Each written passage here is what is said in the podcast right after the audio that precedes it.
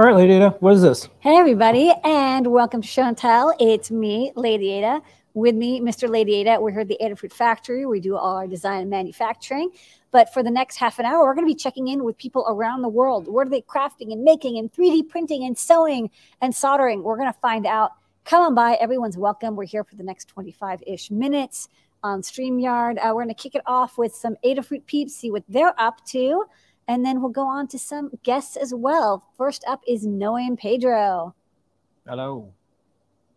Hey, Hey, folks. cut us Uh, yeah, I was like gonna practice before. No practice. practice. Live demo. no practice live. So this is a fun uh, little project uh, that I wanted to make a case for. So so Carter Nielsen put together a Circuit Python powered sketching toy uh, with an OLED display. Uh, so we thought it'd be cool to remake the project um, with displayio, uh, a Feather M4, and this time the TFT Feather. So instead of an OLED, we're using the TFT.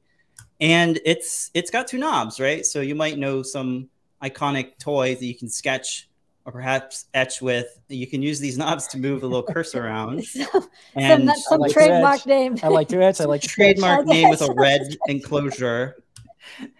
B. I don't even know what to spell. I'm so nervous right now. So anyway, you could use the middle button to clear the drawing, and Carter made it uh, uh, made it so you can easily change uh, some of the things like the colors.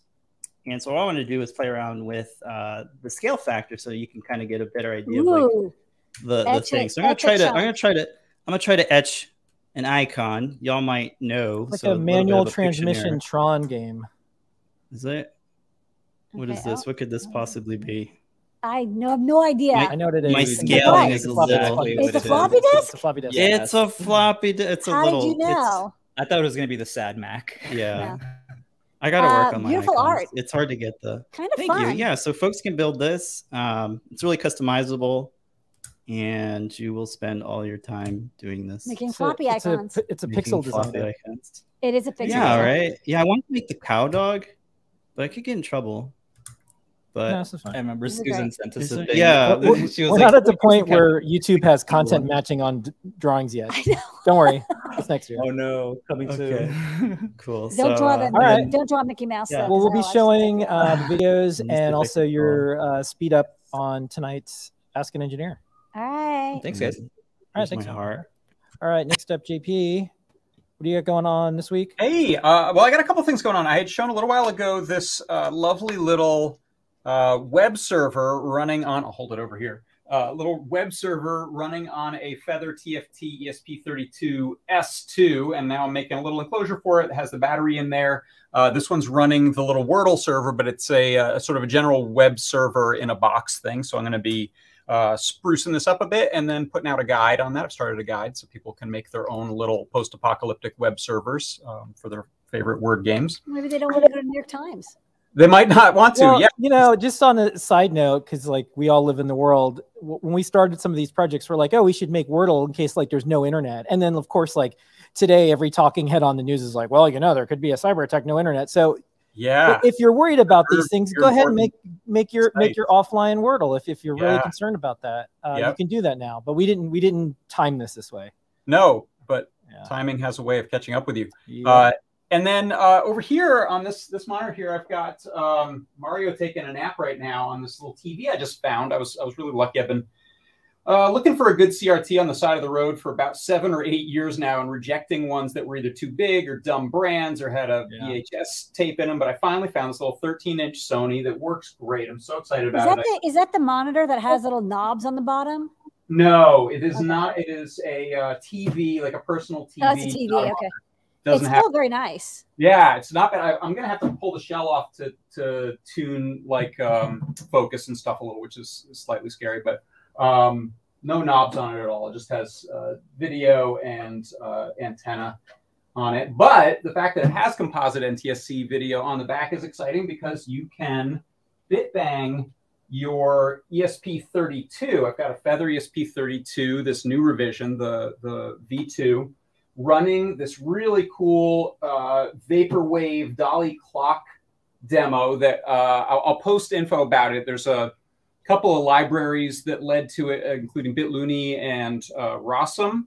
And then the Mario T or, or Mar- Marcio T, I think is the name of the creator of this uh, particular demo. Really cool. It uses the Wi-Fi on the ESP to grab either you can set set it from like a web browser on your phone or, or on your computer uh, once it gets on the network, or you can have it just use internet time. So it'll uh, it'll go and, and grab it once you let it onto your your own Wi-Fi network.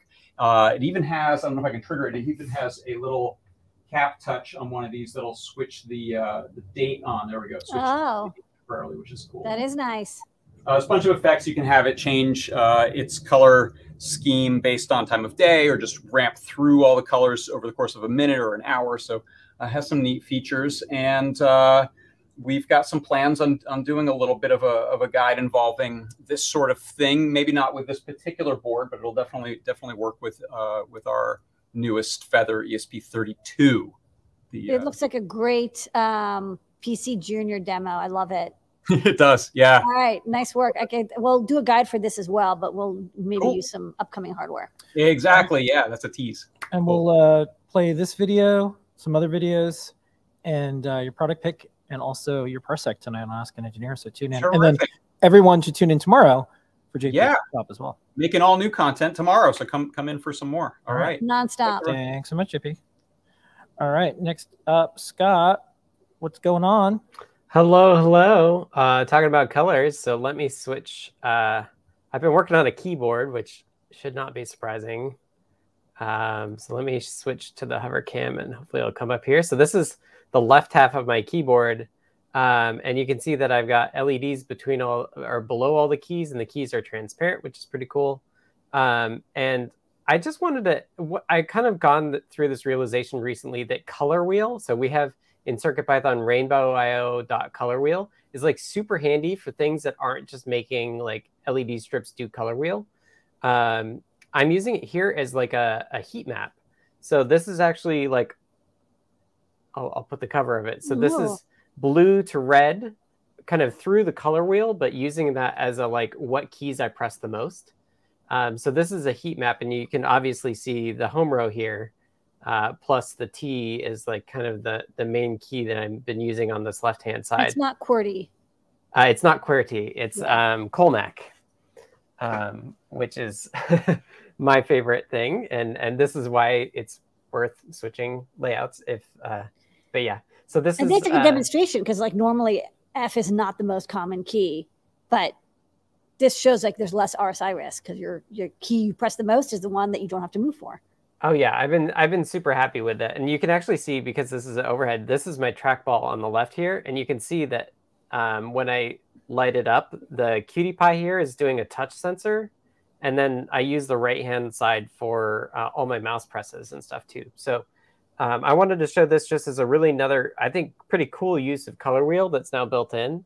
Um, the other use that I had was using it to identify different sensors in the broadcast net stuff. Mm. It's um, you can get pretty distinct colors within that 255 range. And so if you need just like, I have three devices and I want to show different colors for each of them, you just plop some number in there and you get something relatively distinct and unique uh, versus like trying to do like RGB independently and getting something that doesn't look like a white is actually quite hard. Very Um, nice. so color wheels just awesome for that. And of course, KB2040. Um, and this is the Sofle uh, new version that uses the the reverse mount NeoPixels, which are way better than trying to reverse mount the regular ones. yes. Um, I tried to do the rever- the regular ones and it, I couldn't do it. Like I've been soldering for a while and I couldn't ha- handle it. And then I got these boards with the reverse mounts and they're just Mm-hmm. like so much nicer. Yeah, they're very hand solderable. All right, Yeah, and totally. uh, this Friday you're still on for deep dive with Scott. Yep, this uh, this will be the last deep dive I do before I'm off on paternity leave, and uh, planning on chatting with Foamy Guy, who's going to be taking my spot over for me starting next week. Right on. So Um, 5 so we're gonna do a we're gonna do a crossover, 4 p.m. or uh, 5 p.m. this week. 5 p.m. p.m. Eastern, so 2 p.m. Pacific. That's what I thought. All right, cool. Be All tuning right. in. Thank you so much, Scott. Thanks for coming by, Thank Scott. you. All right, Jeff, what you got going Hot on this keyboard. week? Hi, it's not a keyboard. Uh, maybe I'll bring a keyboard sometime soon. But uh, I've been working with my Apple II floppy drive, and here it is disassembled. Oh, there's the front, disk two. So uh, what we're looking at today is this is how the spindle motor works. There's a there's a motor up here. which rotates a pulley and comes down here, and there's no index sensor. But all of our duplicating software and backup software and archival software really wants the index sensor there. So I've looked around on the internet at what people are doing, and my plan is to add one of these reflective sensors on a little 3D printed post. So uh, we'll lift it up and kind of place it here between the, the arms of the pulley and hopefully sticking tape on the wheel will work out. So that's what I've uh, been playing with. And if you fo- if you follow the development on FluxEngine, I've been successfully reading and not really successfully writing floppies for my real Apple II using a PC drive and uh, FluxEngine Grease Weasel. So uh, more floppy stuff. Just wanted to show kind of the interior of this old drive. By the way, they did not go up in value, so you know this was not a good investment uh, if you were looking No, to. they're actually, Well, not, they're actually cheaper recoup. now than they used to be. Yeah, I mean they're lower than the introduction price, let alone yeah, it the, was like two thousand dollars. the There's price with always- interest. There's always something you can do, whatever price point you're willing to spend with retro stuff. So that's one of the cool things about it. Yeah. because there's uh, a lot of some things and some things are a little bit more scarce, but you can always find something. All right. Well, thanks so much, Jeff. All right, more floppies next time, maybe. All right. yes. We're going to go to Phil B, Paint Your Dragon. You have a book, I think, and then we're I going to go to Mark and then Liz and then people? Paul. You got some other Yeah, people? come on. Yeah. do Go thing. to other people for a bit. No, No, I- too late. Now you're Okay. here. Um, all right. Anyway, you know, I like I like like super esoteric computer history type stuff. You know, by the I'm way, shocked. This is my Computer shock face. History Museum in Mountain View is open again. They've been closed because of the pandemic for a while, but uh, you, you can go uh, tour the the exhibits there again. Um, you know, just they have the requirement. You need the mask and everything, but that's cool.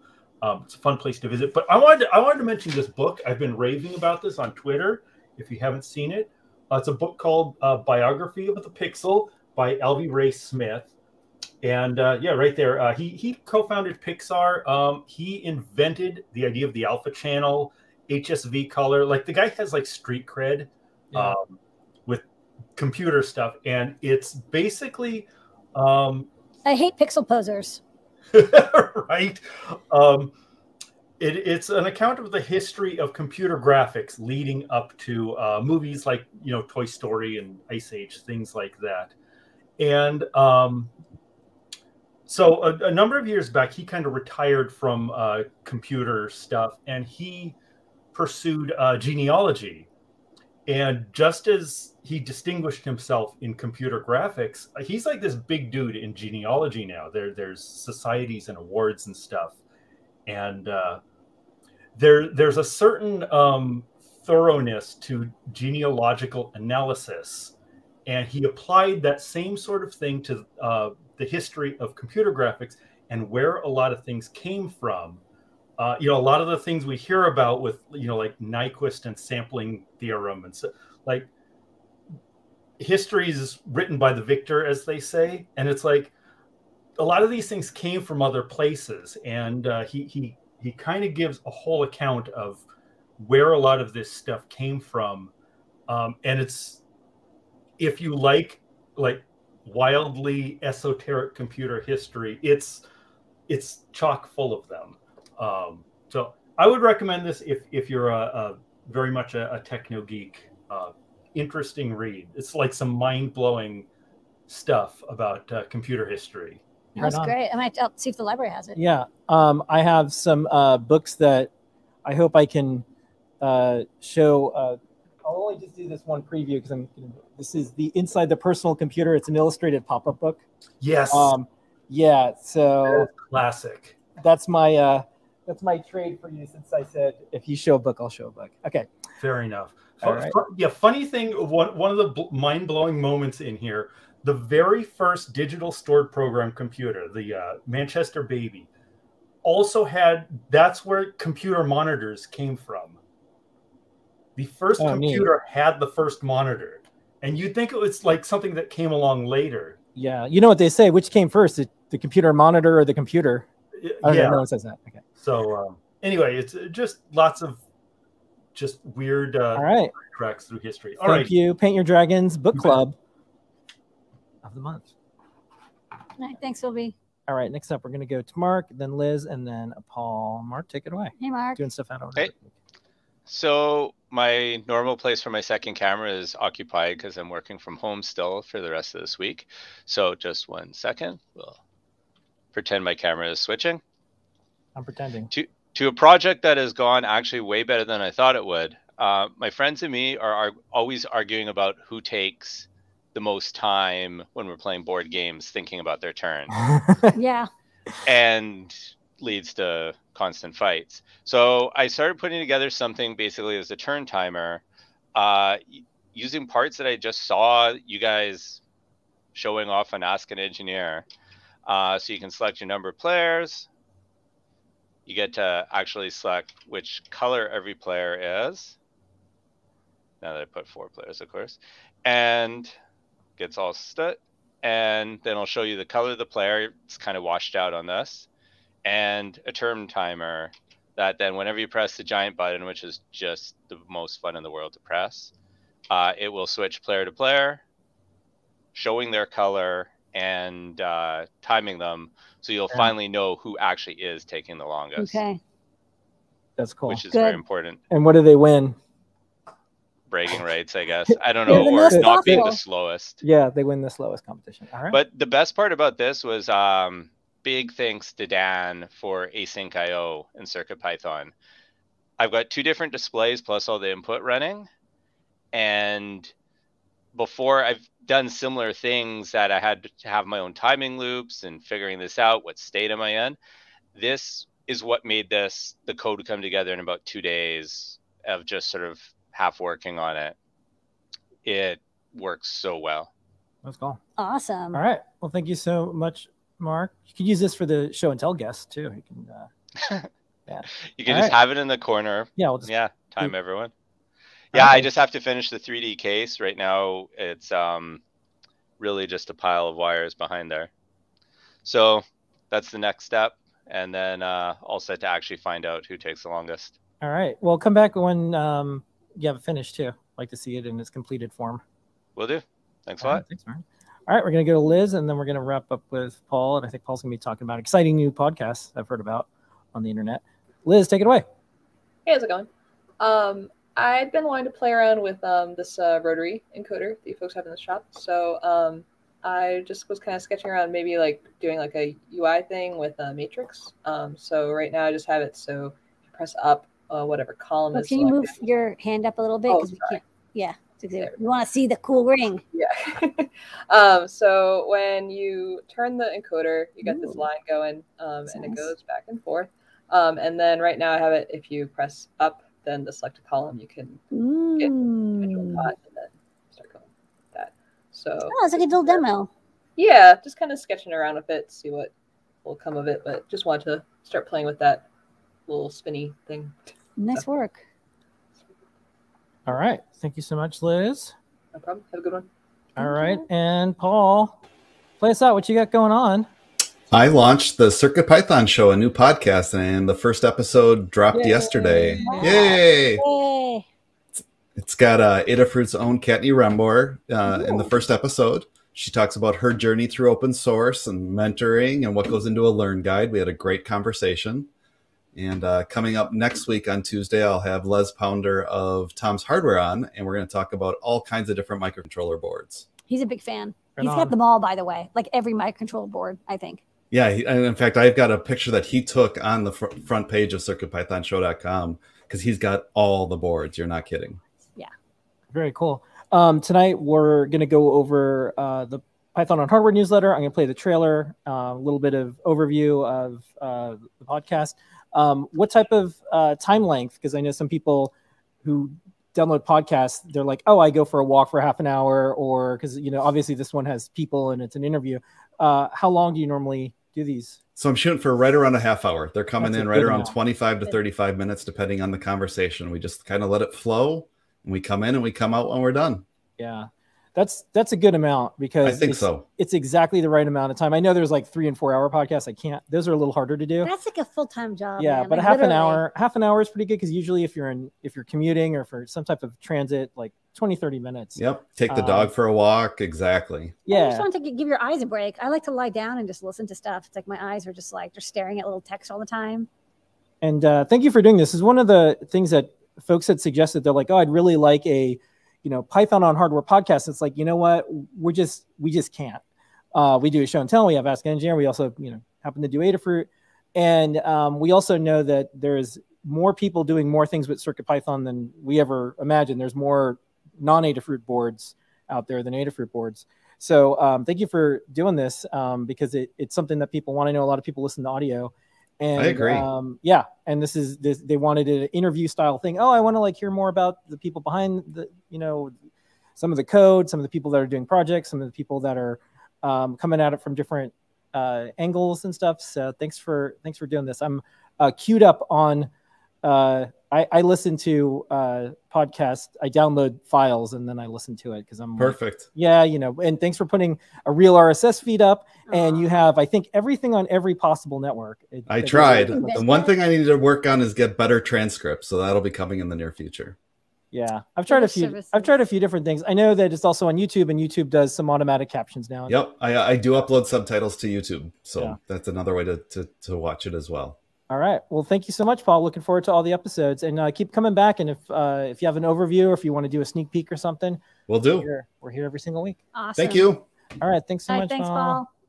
All right, that's our show and tell for the week this week. Thank you so much, everybody. We'll see you probably next week, or it might be you know Pedro or JP. We'll see how uh, slam we are, but uh, we do show and tell every single week. It's the longest running show and tell for electronics in the world. I think just even regular show and tell online video. This is kind of saying, longest. it's like- it's been like a decade. It's gone a long time. Yeah. Um, so we'll see everybody in just a few, and Ask an Engineer starts in just a few minutes. Oh, you know what I'll do before we, uh, we go? What do you do? Well, I'm just going to show a couple more pages. So this is the pop-up guide to the wondrous world of personal computers. Oh, it's pop up. Yeah, and so I'm I'm getting ready to uh, do some photos on this, Cute. and uh, you know, I have a little floppy that you can uh, come out. Yeah, and I'll just there's not that many pages, which is fine because this is a pretty intense pop-up book as far as pop-up books go. Um, and then there's a lot of uh, yeah, it, all the pieces are here, so that's kind of good. And then uh, here's computer. Here's RAM. So here you can see under the RAM. Okay. And uh, I think my favorite page is this one because it's uh, it just pops Ooh. up. Yeah, and uh, this comes out too. And it came with a Oh, real yeah? yeah, and it also came with like a real floppy. I think that they went crazy with this like Yeah. removable floppy. And you can see here's This is so adorable. Oh, and it's even like got a Yes. inner layer. Wow, they really went yes. intense on the floppy disks. I think they were like, Yeah. we're gonna put so many floppies in this. And uh, this is kind of neat because it shows how uh, things write to a screen. So, oh, it's a little ray gun. Yeah. so it shows how it writes to a screen. And there's a computer monitor. And then here's a printer. Zip, zip, zip, zip, zip, zip, zip, zip, zip, zip, zip, zip, zip, zip, zip. That's the sound it makes. So, anyways, Zerp, zerp. that's uh, that's our show and tell. for this week. That was a nice show and tell. yeah, we'll have some uh, photos and more, and we're going to be writing about this. It's a it's a fun way to look at computers from the past. Learn from them. Yeah. Okay. All right, Onward thanks, to the future. See everybody next week. Bye.